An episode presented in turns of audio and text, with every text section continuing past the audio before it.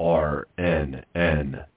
For we are opposed around the world by a monolithic and ruthless conspiracy that relies primarily on covert means.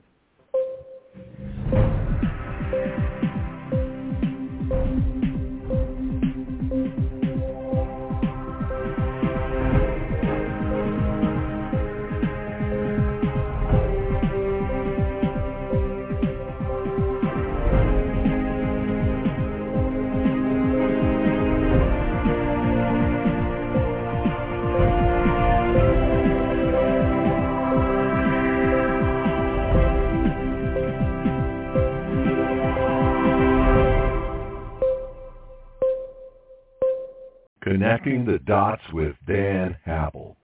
Tonight's featured show is Connecting the Dots with Dan Happel. Welcome to the Republic News Network for our live national broadcast. You may call me Kelby, and tonight I'm going to be acting as your moderator. The RNN, which stands for the Republic News Network, has been doing this radio show since 2010, and it's always been a friendly introduction for the people of the United States Corporation. Here we go. It's true. The United States is a federal corporation, and their exclusive jurisdiction is in the District of Columbia. The Republic government was simply a bunch of U.S. citizens that in law don't have access to the Bill of Rights. And they realized they wanted to be Americans as our founders and our law provided each and every one of us. See, we've been hard at work since 2008 and since 2010 we have successfully re-inhabited the original government vacated under Lincoln in 1861. I know. It's hard to understand. Don't worry. We are law-abiding, peaceful Americans and very pro-government, and we love our country. You can consider the Republic members are tired of the corruption that we see every day. See, we found in the law that there is two forms of government here on the land, and we did something about it. We are people. Mothers, fathers, sons, daughters. We have families just like you, we simply found some truths, and now we're sharing these important truths with the rest of the world. So get ready to hear things that sound amazing, and get ready to understand that you too are about to be a part of history. We welcome each one of you to Connecting the Dots with Dan Happel and your Republic if you so choose. But before we go into our broadcast tonight, please bow your head in prayer. Father God, we want to thank you so much for this opportunity to just pray as a free body politic of people in this nation. Bless the speakers, bless Dan Happel and the show, and uh, we give this show to you, and we pray this in your son's name. Mr. Happel, I yield the floor. Well, thank you, Kelby, and uh, we're going to be getting an update tonight. Uh, Bob Fanning has been a, a frequent guest on our Connecting the Dots radio show, and he's been a frequent guest because he's always providing new information on the economy, on the financial markets, and on what's been happening in our country that is affecting every one of us, every taxpayer and every parent and every person who has to pay their bills. And uh, Bob is uh, he is an experienced bond trader he has uh, been uh, spent a great deal of time on Wall Street. He's uh, worked as a uh, bond trader at the Chicago Board of Trade. He is now uh, a retired uh, gentleman in Montana, but he is also uh, keeping his finger on the pulse of the financial markets worldwide because that's the way Bob is. And uh, I want to uh, welcome Bob, I want to welcome you to the show tonight, but I also want to say that we've had a lot of uh, real positive response when we've had you on before, and people like to hear about what's going on with the Federal Reserve, with the financial markets, and especially now that there seems to be a major move afoot to try to discredit President Trump and to try to uh, let's say, take his presidency away from him. And uh, you and I both uh, talked about this a great deal, but there is a movement afoot. It's called globalism. It's called progressive socialism, and it is something that uh, the leaders of the past number of administrations have been moving forward on a constant basis. And the Obama years really accelerated that plan. And now President Trump seems to be sticking his foot uh, right in the middle of the of the roadway to uh, globalism, and boy, they don't like it much. So, uh, with that, Bob, welcome to the show, and uh, you can certainly give our listeners a little bit more background on you. But um, uh, then maybe we can move into what's been happening in the financial markets. Well, first I want to give uh, your listeners a, a, little bit of the background on you. Uh, th- this is the ninth time that I've spoken for Dan Happel, and, and uh, uh, I'm very grateful that he's invited me to speak before his friend G. Edward Griffin and the audience that he has grown from the tens of thousands to the millions. And, and I always say yes to Dan because Dan Happel is an uncommonly decent human being and a real gentleman, and I always love the chance of going on your show. So thank you for inviting me, Dan. Well, thank you, Bob. That's uh, awfully kind of you. It really is. Thank you. And uh, what I've done in the in the past eight uh, speaking engagements is, is sound the warnings of uh, the uh, problems in the sovereign debt market. The, the Middle East is having uh, trouble borrowing, or they borrow too much, and it's uh, just not uh, not working for them anymore. And uh, we've also spoken about the credit default swaps market. We've spoken about the housing meltdown, and uh, the last time I was on, we were talking about the freeze in, in interbank lending because the Federal Reserve was uh, going to dump toxic securities that they've been buying up uh, on an unsuspecting public. And uh, so it's always been watch out, the sky is falling. What I'm seeing now is uh, that uh, we're about to see an, uh, an aberration, a, uh, a, a great thing happen where cash flow in America is increasing in its velocity and its volume thanks to the the shale oil market. And uh, the shale oil is coming out of the Bakken and other many other places in the United States.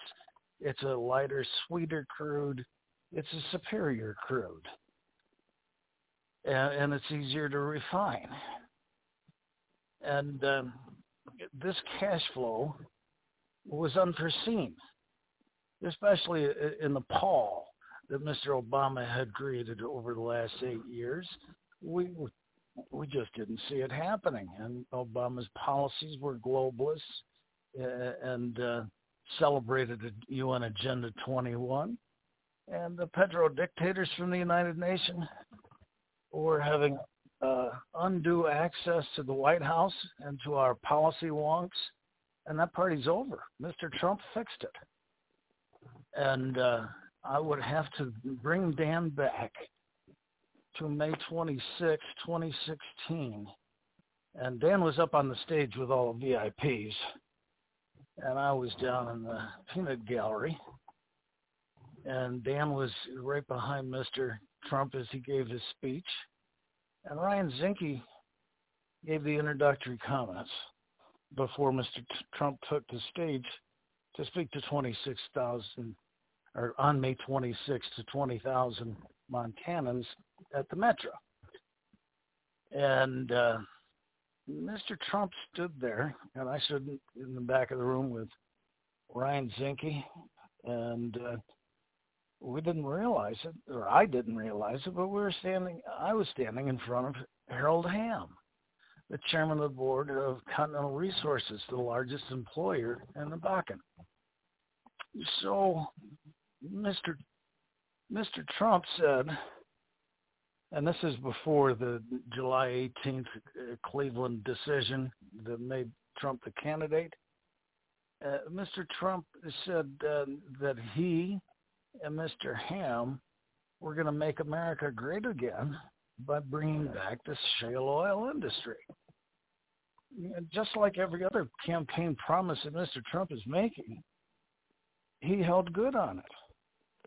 And I called Dan just the other day because an article appeared in the uh, New American.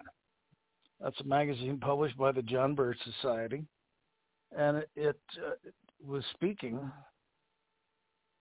about the uptick or the the the big move in America to export uh, our uh, fracked oil, uh, our Uh, shale oil that is coming out, and we are now, according to Citibank, we are now going to take the number one position next year as an oil exporting country in the world. Mr. Trump has made the United States of America the world's gas station. Now there are, there are a lot of people, including Eric Olson, who I just spoke to before this show, who think we ought to, rather than shipping it overseas, we ought to hold it on our own economy and use that oil to uh, to help the American economy. Well, oil and money, in my humble opinion, is fungible. You, you, can use it thanks to arbitrageurs. You can use it as currency on the high seas. So I don't see it uh, that important that we hold the oil in the United States of America. But I do see what I was taught on Wall Street at the ripe old age of 24 uh, in 1974, I was taught about the, the velocity of money, what they called back there in Dr. Stuart Gameroff's class is super money. Super money for the audience is if you put a dollar into your checking account, the bank can lend $10. And so the velocity of money and the, the the uh, uh, uptick in shale oil production is creating a cash flow and, and a multiple of transactions that I believe will bring a un, unprecedented, unprecedented prosperity to the United States of America right now. And if you add on top of that the reason I voted for Trump is he was going to bring back uh, 1.77 trillion dollars in unpaid taxes that had, accrued offshore because of outsourcing. We outsource a lot of jobs to the BRICS, Brazil, Russia, India, China, Vietnam, all points except America and got a lot of our jobs. But the, the taxes that were earned by our multinationals, by America's multinationals, are coming home. So if we have a, a, a cash infusion of 1.77 trillion that's going to go into infrastructure development and you've got got the number one spot as an oil exporter, I envision, I predict, confidently predict that the United States is about to enter a period of prosperity that will be unprecedented. And I'm also going to predict that socialism will finally be defeated forever. And I hope to tell that right to Pope John Paul. Global governance is not going to happen thanks wow. to shale oil. That, uh, that's uh, that's quite a prediction, Bob. You know, after we uh, talked about this the other day, I started thinking about it, and I'm going to throw a new wrinkle in here, and I'll bet you'll uh, know exactly how to respond to it. But in 1971, Richard Nixon took us off the gold standard, uh, which really put the United States in, in a bit of a bind because we were the world's reserve currency. We still are.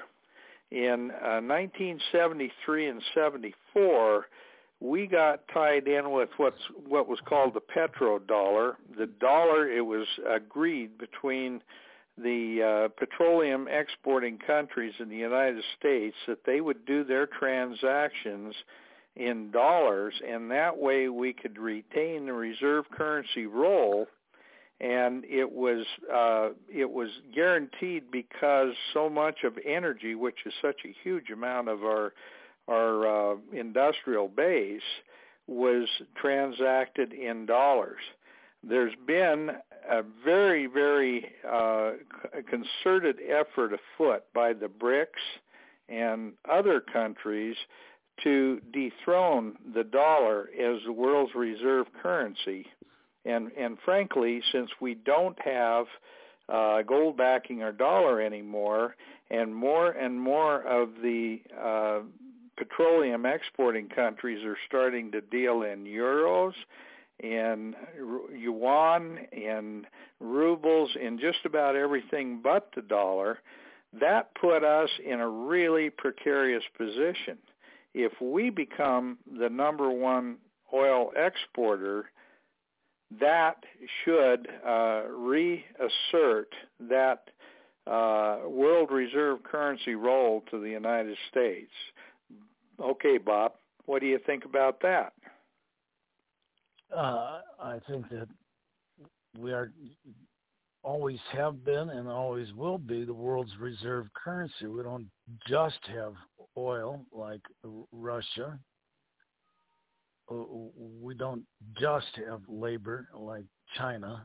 That's what the outsourcing boom was all about was uh, labor arbitrage. The, the it was cheaper labor over in China. They arbitraged it back to the United States, and the 1.77 trillion that I spoke of is uh, the the windfall of us paying the Chinese three dollars an hour versus thirty dollars an hour that's being paid in the Rust Belt. The, the arbitrage is what I've done my whole life. It's selling one thing against another. Why is it important? Uh, the partner in charge of arbitrage was Robert Rubin and they made him the the chairman of the board of Citibank, and then they made him the uh, secretary of the Treasury.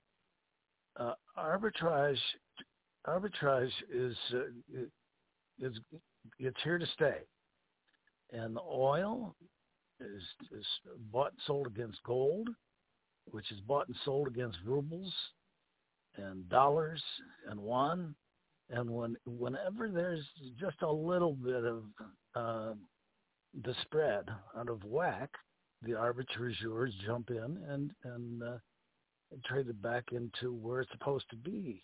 And just because the, the Chinese uh, uh, lust after being the world's new reserve currency doesn't make mean these things are going to happen just because they call it an, an exorbitant privilege that the United States enjoys?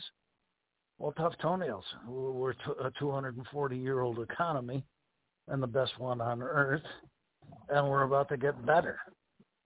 We did we did an, a, a, a wage arbitrage with the Chinese, and, and now we're we're about to do uh, arbitrage with uh, oil and gold and dollars and 1.25 quadrillion dollars worth of derivatives to get the job done.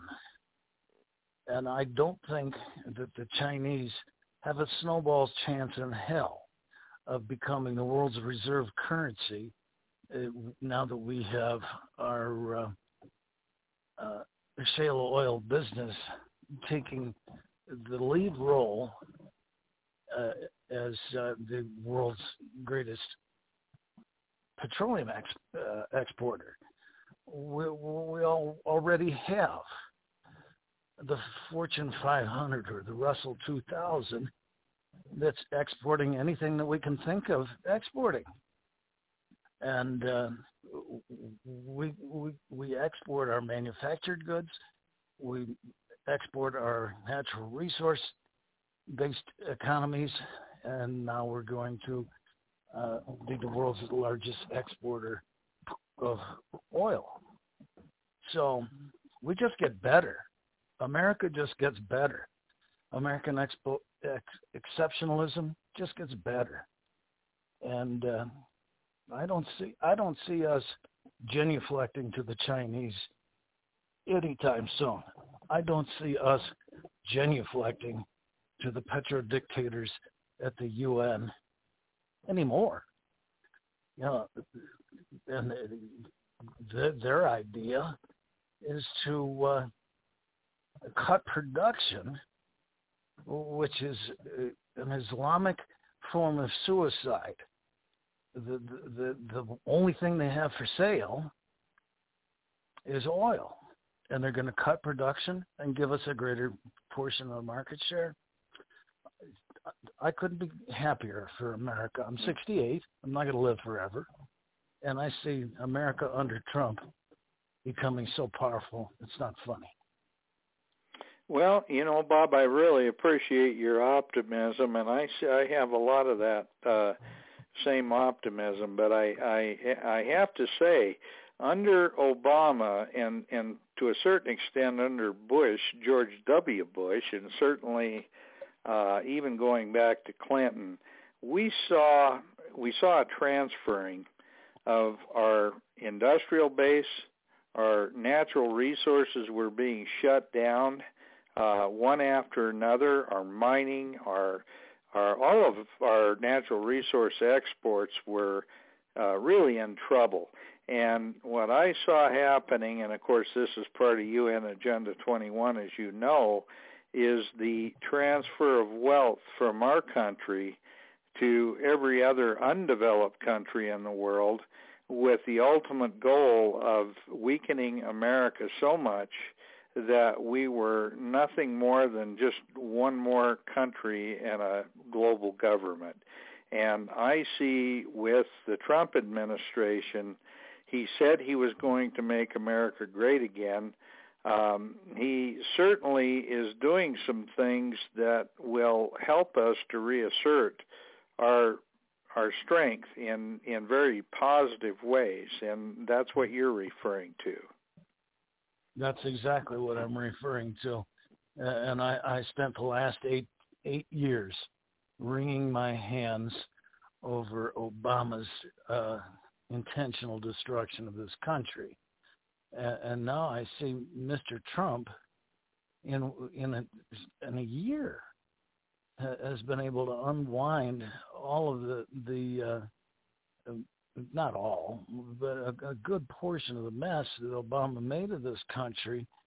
And the, the more the more that he succeeds, the, the, the deeper into the dustbin of history goes socialism.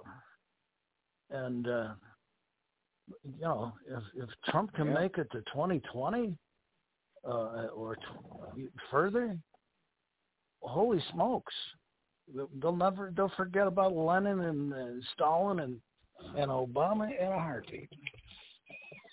Mm-hmm. Well, um, I I don't want to be un, unduly optimistic. We've still got a lot of things ho- hanging over our head, like the the uh, credit default swaps, the uh, derivatives market, the the uh, housing bubble, and a lot of things that were based on a huge amount of debt. But you're right. Uh, when we start exporting uh, a lot of things and we start bringing our industrial base back to this country, uh, Katie bar the doors because American exceptionalism really is something that we need to be uh, fully supportive of. And the fact is, is that we were the greatest country and are the greatest country in the world because of the liberty that our system provided to us. And we need to return to that. There's no question about it. no question. But uh, you know, if I have um, uh, any say so on what my epitaph is on my tombstone, uh, uh I want to uh, just have my birthday and my birth, uh, my death year, uh, and uh, the epitaph will read, "The adults are now in charge."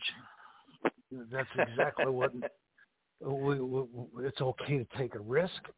It's it's okay to be optimistic, and uh, it's it's okay to be patriotic. And uh, I I couldn't be happier uh, to see Trump's policies do things like make us the world's biggest oil exporter pretty much overnight. He's only been there a year. Yeah, yeah, it's happened quickly. What about all the other things that we've been talking about, though, like the credit default swaps and the interbank lending and some of the other things? You know, there are a lot of people, a lot of forces aligned against Trump, and he's really succeeded in ways that astound us because, in fact, he's uh, in many ways uh, beating the odds. Uh, what, what do you think about the the upcoming uh, potential for him to continue to beat the odds against really uh, nasty, nasty players. Well, you and I were having a private conversation before I went on your show uh, around Valentine's Day with Charles Ortel. And uh, I was searching for words or terms. And uh, we're talking about the deep state.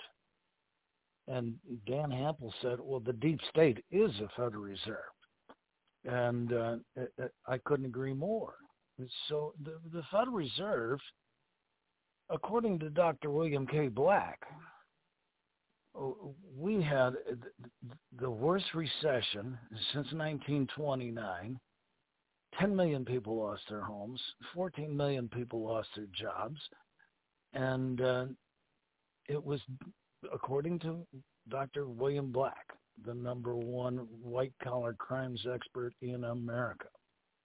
Uh, Dr. Black said that the reason we had a, uh, a meltdown in 08 is because the Federal Reserve refused to to uh, enforce their own anti-fraud regulations.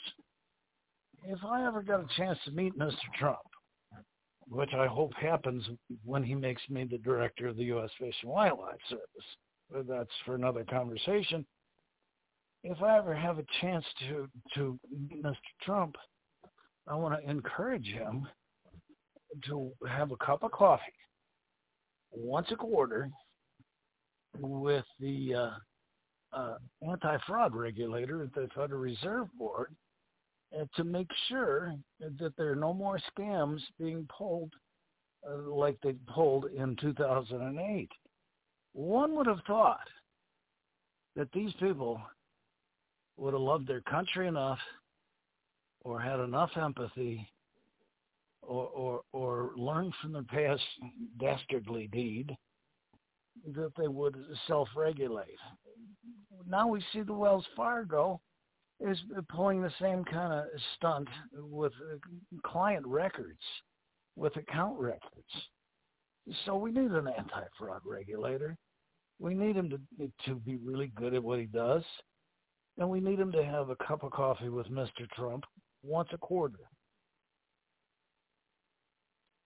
That's that's what my recommendation is. Mm-hmm. I I could see Mr. Trump as the most powerful president ever if he if he would ride herd on bankster fraud.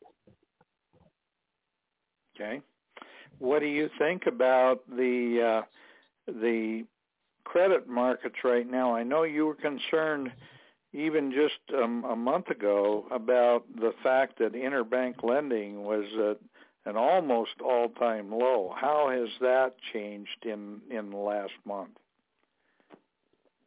I will report back as a uh, a trader who is a, uh, a better bear than he is a bull, and I can tell you that with the Federal Reserve unwinding their balance sheet with all this toxic debt to be sold, and uh, the world awash in uh, in debt and bubbles in places like the the uh, automobile loans or the, the student loans. I, I like I like the short playing it from the short side better than the long side. And since I was last on your show, bonds haven't done the squat. It, you can you can sit there. It's like watching paint dry. I'm from the '80s. I'm from the '80s, and I'm known in the summertime to walk out of the bond pit at eight o'clock after a 7:20 opening, uh, making enough money where I'm going to just book it, and I'll walk out of the bond pit and and yell cha-ching and leave and go and lay in the pool. Those days are over. That's mm-hmm. the truth. Mm-hmm. And so it, it it isn't moving around. The bond market is not moving around. I wish I could report back to you that it's extremely volatile and I'm uh, making a boatload of dough. That ain't happening. Mm-hmm. Well, they've uh, they've artificially kept the uh, the interest rates literally at at almost zero for so long and that you know a lot of that money went into the stock market a lot of that money uh didn't get circulated in our economy and now we're starting to see more money actually circulating in the economy because there's a a, a new optimism about where the uh where the country is heading and that is almost 100% due to uh, President Trump's in- intervention. A lot of the things that he's done. Um, am I right with that, Bob? If Mr. Trump wanted to take my advice, uh, and when he runs for the, the, the second term, his slogan should be, "The adults are in charge." That's it. I couldn't be happier with what's going on. Uh, you know, just for just for grins and giggles, he ends the Korean War after six, almost seventy years. Mm-hmm. Uh, it, it, he's done amazing things, and uh, I, he doesn't get the credit. Yeah, he, he yeah. certainly doesn't get the credit, and he's he's not getting any credit for the shale oil boom, mm-hmm. and uh, he should you know, people are taking risk because the adults are in charge. Mm-hmm. Well, and uh, we're opening up a lot of our natural resources again, even though most of them have been shut down and really tied up. Uh, and there's a long ways to go, but he is trying to do things that allow us to actually utilize the the natural resources that this great country has and he he made uh, Secretary of Interior a gentleman who you and I both know to be a centrist. He's not certainly not an extremist in either direction. Is Ryan Zinke. So Zinke is aware uh, of not only the, the sanctity of the environment, but he's also uh, an MBA who who knows about making America great again by providing jobs and I think that the when it, you and I were together on May 26th of uh, 16, that uh, when Mr. Trump said, Mr. Hamm and I are going to make America great again by bringing back the Bakken, he meant it. And uh, here you, you you see Citibank saying that we're going to take the position of number one as as energy exporter. Well, the, the next thing could be uh, a pine beetle destroyed timber. It could could be uh, uh, coal. We need coal. We need we need to license refineries. We need to bring uh, coal-fired utilities back.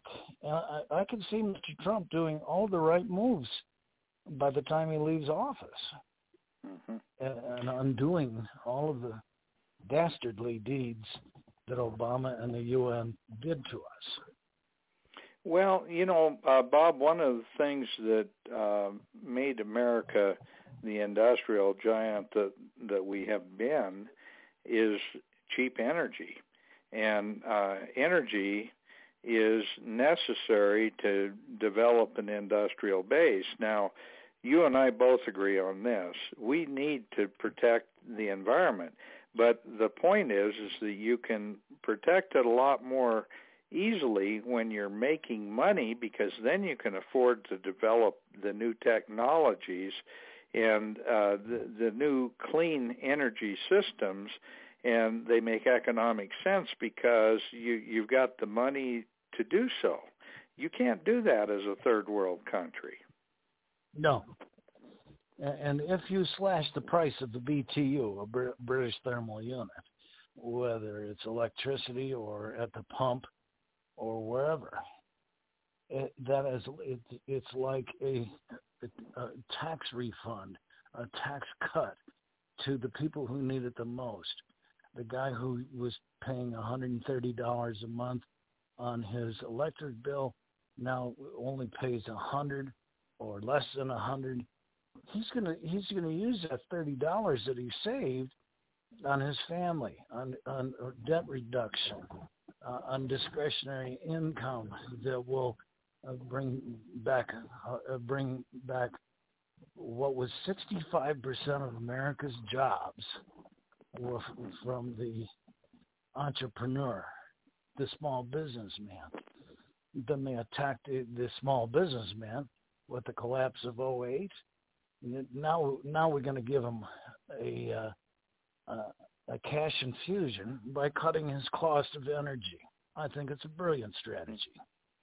Yeah, yeah. Well, I had a gentleman on my Tuesday morning radio show uh, just a couple of days ago, Paul Driessen, who is the author of a book called Eco Imperialism. And that book postulates that the way that you suppress third world countries, the way that you destroy growing economies, the way that you oppress people of color and uh, people from uh, let's say, less uh, uh, ideal backgrounds is by imposing all these environmental regulations that don't allow them to develop energy within their own country. And that's certainly been happening in Africa. Uh, you know, those people there are, having to live with uh, some areas no electricity, a lot of areas with very limited electricity, and uh, the people are forced to use cattle dung and uh, stuff like that to uh, cook their food and to heat their uh, heat water for their uh, for their families, and as a result, they end up with uh, all these nasty diseases and all these problems. And the environmental movement is the one that should be held accountable for that because they are forcing those people to not be able to utilize cheap energy and the environmental movement would uh, smile to themselves and and think this is eugenics, and those people ought to die because they're useless eaters, and uh, they have no conscience of, about this. The, the, the far left are uh, they're not nice people. They're they're they're mean people, as we saw by the comedian uh, who uh, went into Trump a couple of days ago. They're just not nice people. And so we can't expect them to do nice things for anybody. Uh, mm-hmm. I, uh, I I think that uh, what you're referring to is called regulatory lawfare, and bureaucrats use the law, their laws, the laws that they make up, in order to conduct warfare against the poor, the voiceless, and the common man. And uh, those are the same people who think they're sticking it to the rich guy when they vote uh, socialist. Mm-hmm. It, it doesn't work that way. yeah, well, you're right, and and there's a saying that uh, uh, socialists love humanity; they just hate humans. you know. Yeah. and, and one of the hotbeds of uh, of Marxism in uh, in America is the NEA, the teachers, as well as the uh, uh, fish and wildlife people at the state and federal level. Uh, they, they embrace the ten planks of communism. They hate pr- uh, ownership of private property. And if given the opportunity to be the next director of the U.S. Fish and Wildlife Service, I promise that we're going to have a culture change in the wildlife uh, agencies and bureaucracies that will be, uh, they'll say the Pledge of Allegiance or they'll find uh, uh, employment elsewhere.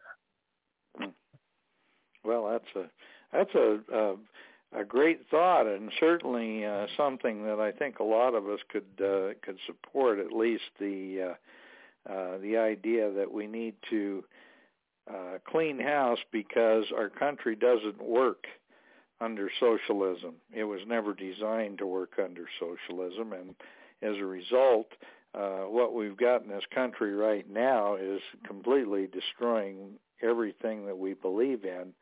And uh, the cornerstone of that is private property, Bob, as you well know. If we lose private property and, and the ability to own private property in this country, we will have lost our country. That's why they wrote the Magna Carta 800 years ago. Uh, and uh, they gave those people 800 years ago the right to defend their private property, the, the individual's absolute right to self-governance, and the right to, to acquire and defend his private property.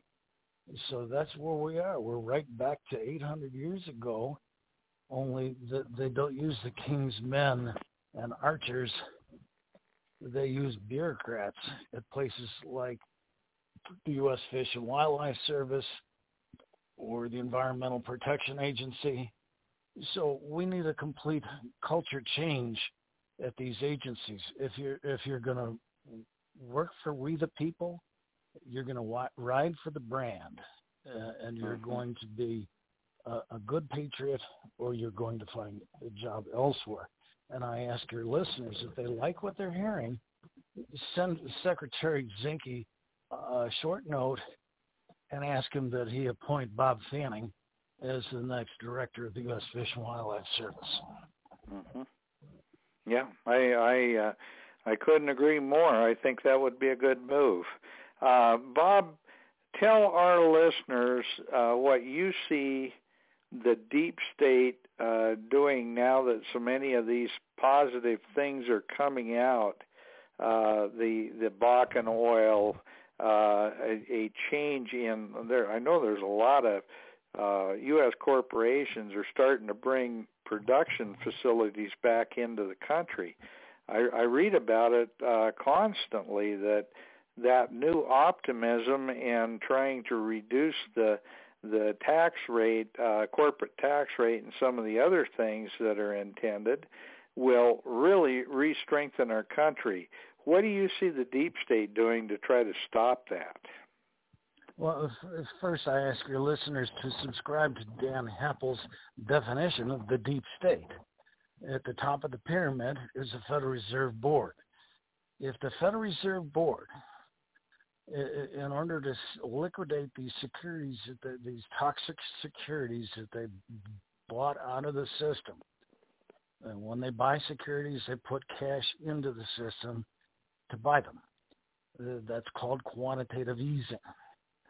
We, the people, should ride herd on the Federal Reserve Board and tell them that it took them eight years, it took them 10 years to uh, acquire all of these securities, and uh, they damn well better not destroy the economy by raising interest rates, which is the byproduct of selling these securities into the system.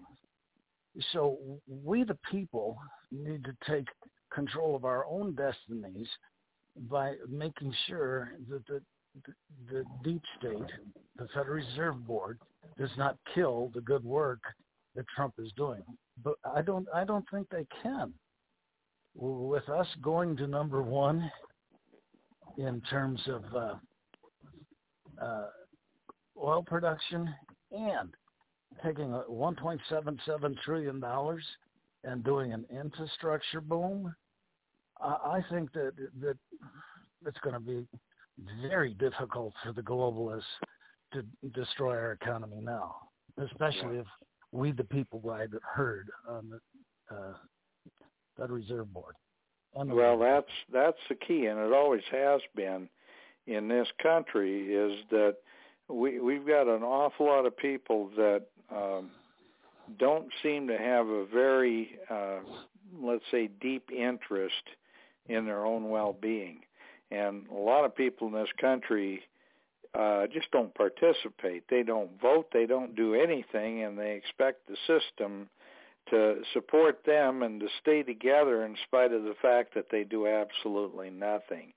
Uh, isn't that a that's a huge part of the problem we've had, and it's time that our citizens start waking up and and being part of the solution instead of just more of the problem.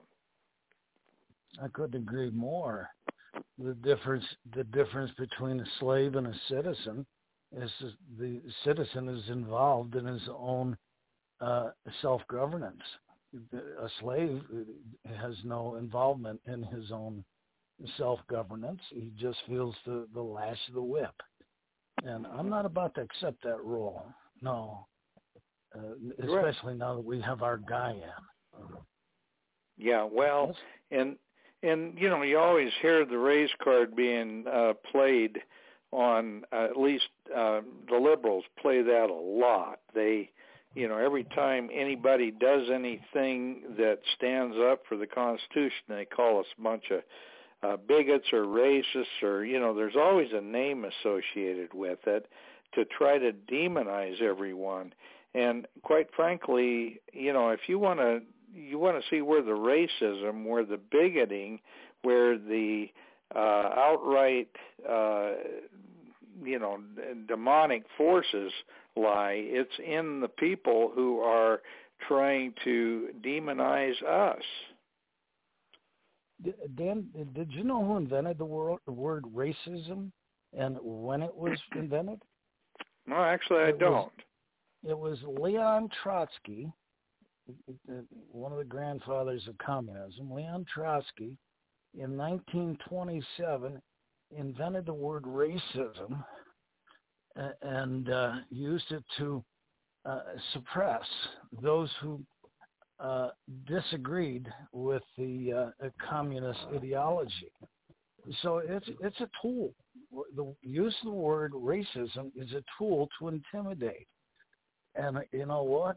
Free men, real free men, are not intimidated. Mm-hmm. Right and I and I can tell you that uh, anybody I know, uh, certainly, the last thing we want is uh, intimidation or slavery or any group of people to be uh, unnecessarily held down. What we want is we want freedom for everyone, from top to bottom, and we want people to be able to uh, really determine their own future because they have the opportunity to do so under a free state. Uh, don't let them use the Trotsky or the uh, Saul tactics on you. If they want to ridicule you, they they'd better do it with quantitative and objective analysis rather than the subjective uh, uh, way that the the uh, touchy-feely uh, progressives are using. I'm not going to break into tears over what you say is empathy. Empathy is is not uh, holding people down. It's, empathy is lifting people up. Right. Yeah, Mr. Right. Mr. Trump. Mr. Trump has the uh, Alinsky tactics memorized. He's he's great at it. He uses mm-hmm. it on them rather than allowing them to use it on us. Mhm. Yeah. Well, I see the the uh, Obama fundamental transformation right now what we are trying to do what president trump is trying to do is fundamentally transform the funda- fundamentally transformed america back to what it was originally intended to be he's doing it fast mm-hmm. his successes are are blinding in in terms of speed and numbers so uh, I'm a I'm a big Trump fan, and have been before it was popular. And uh, I think that Mr. Trump, as a real estate investor, he trades the real estate market. I trade the bond market, and I uh, I saw the way he conducted himself, and he, he reverse engineers other people's trades in their their head, then he beats them at their own game. I, I just I just think the world of this guy. Hmm. Well, um, I, I know there are an awful lot of people in this country, me included, that are uh, pretty much astounded that he has been able to accomplish as much as he has, considering uh, what uh, enormous opposition he's had, and the fact that he just pretty much ignores it and just wades his way through and and he right. does honor what he said as campaign promises. It's like uh, you know the the climate accord. Uh, it's like uh, pulling us out of the uh, uh, Iranian nuclear deal. And I I don't know if you've heard this or not. What's that? TPP. Trans-Pacific yeah, Partnership. Yeah, Trans-Pacific Partnership. Uh, there's a lot of this stuff out there. Now, I don't know if you heard this or not, and we're getting a little bit off the financial things, but um, I heard the other day that the uh, actual deal with Iran was number one, it was never signed by either party. So we were agreeing to this, and we gave back 150 billion dollars back to Iran that had been frozen since the Ayatollahs took over. Uh, and and we went along with these programs and yet the Iranians never signed anything and neither did Obama. We just did it uh, because he said we should do it and in fact the Iranians were never held to any agreement because they didn't agree to sign anything. There is no agreement. Uh, uh, and there certainly was not a treaty that was ratified by a two-thirds majority of the United States Senate. So right. We're we're bound. We're we're bound. Mm-hmm. No, we're not bound. Yeah. I, I wouldn't yeah. want to be bound to a lunch uh, check with the Iranians. They're dishonorable people. Well, certainly the uh, the government, of course, that tends to be a, a a tendency of government is, you know, there are a lot of good people in the world that uh, have some really pathetic people leading them and controlling them. And uh you know at, at some point in time you would think that the people of the world would say you know we've had enough of leadership uh let's let's uh, turn the clock back a little bit and let's start to go back to what uh what the American system was originally founded to be all I know is that since 1979, these people have been screaming death to America. And, yeah. we're going to enter into a, an oral agreement that Obama made on his way out the door. Uh, mm-hmm. I don't think so. Death yeah. to America means bad faith dealings by one side of the contract, and uh, this contract is null and void. Uh, mm-hmm. it, it, we didn't have a, right to negotiate it. It's null and void. Well, it was never signed anyway, so it just never existed, really. Thank you. Yeah. Yeah. Yeah. I mean, that's it in a nutshell. Well, Bob, uh, tell tell us what you see with the various bubbles that are out there, and what do you see? Where do you see interest rates going?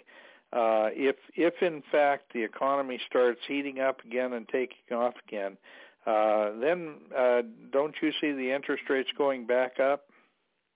Yeah, uh, uh, I see bubbles in places like automobile loans. You it's bizarre. The people are asking sixty or seventy thousand dollars for a pickup, and that's because all of the the old debt is getting rolled up.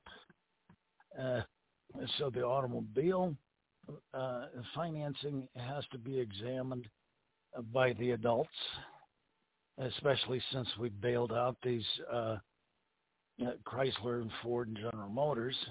And they're no longer no longer in a position to dictate term standards and conditions, especially in financing.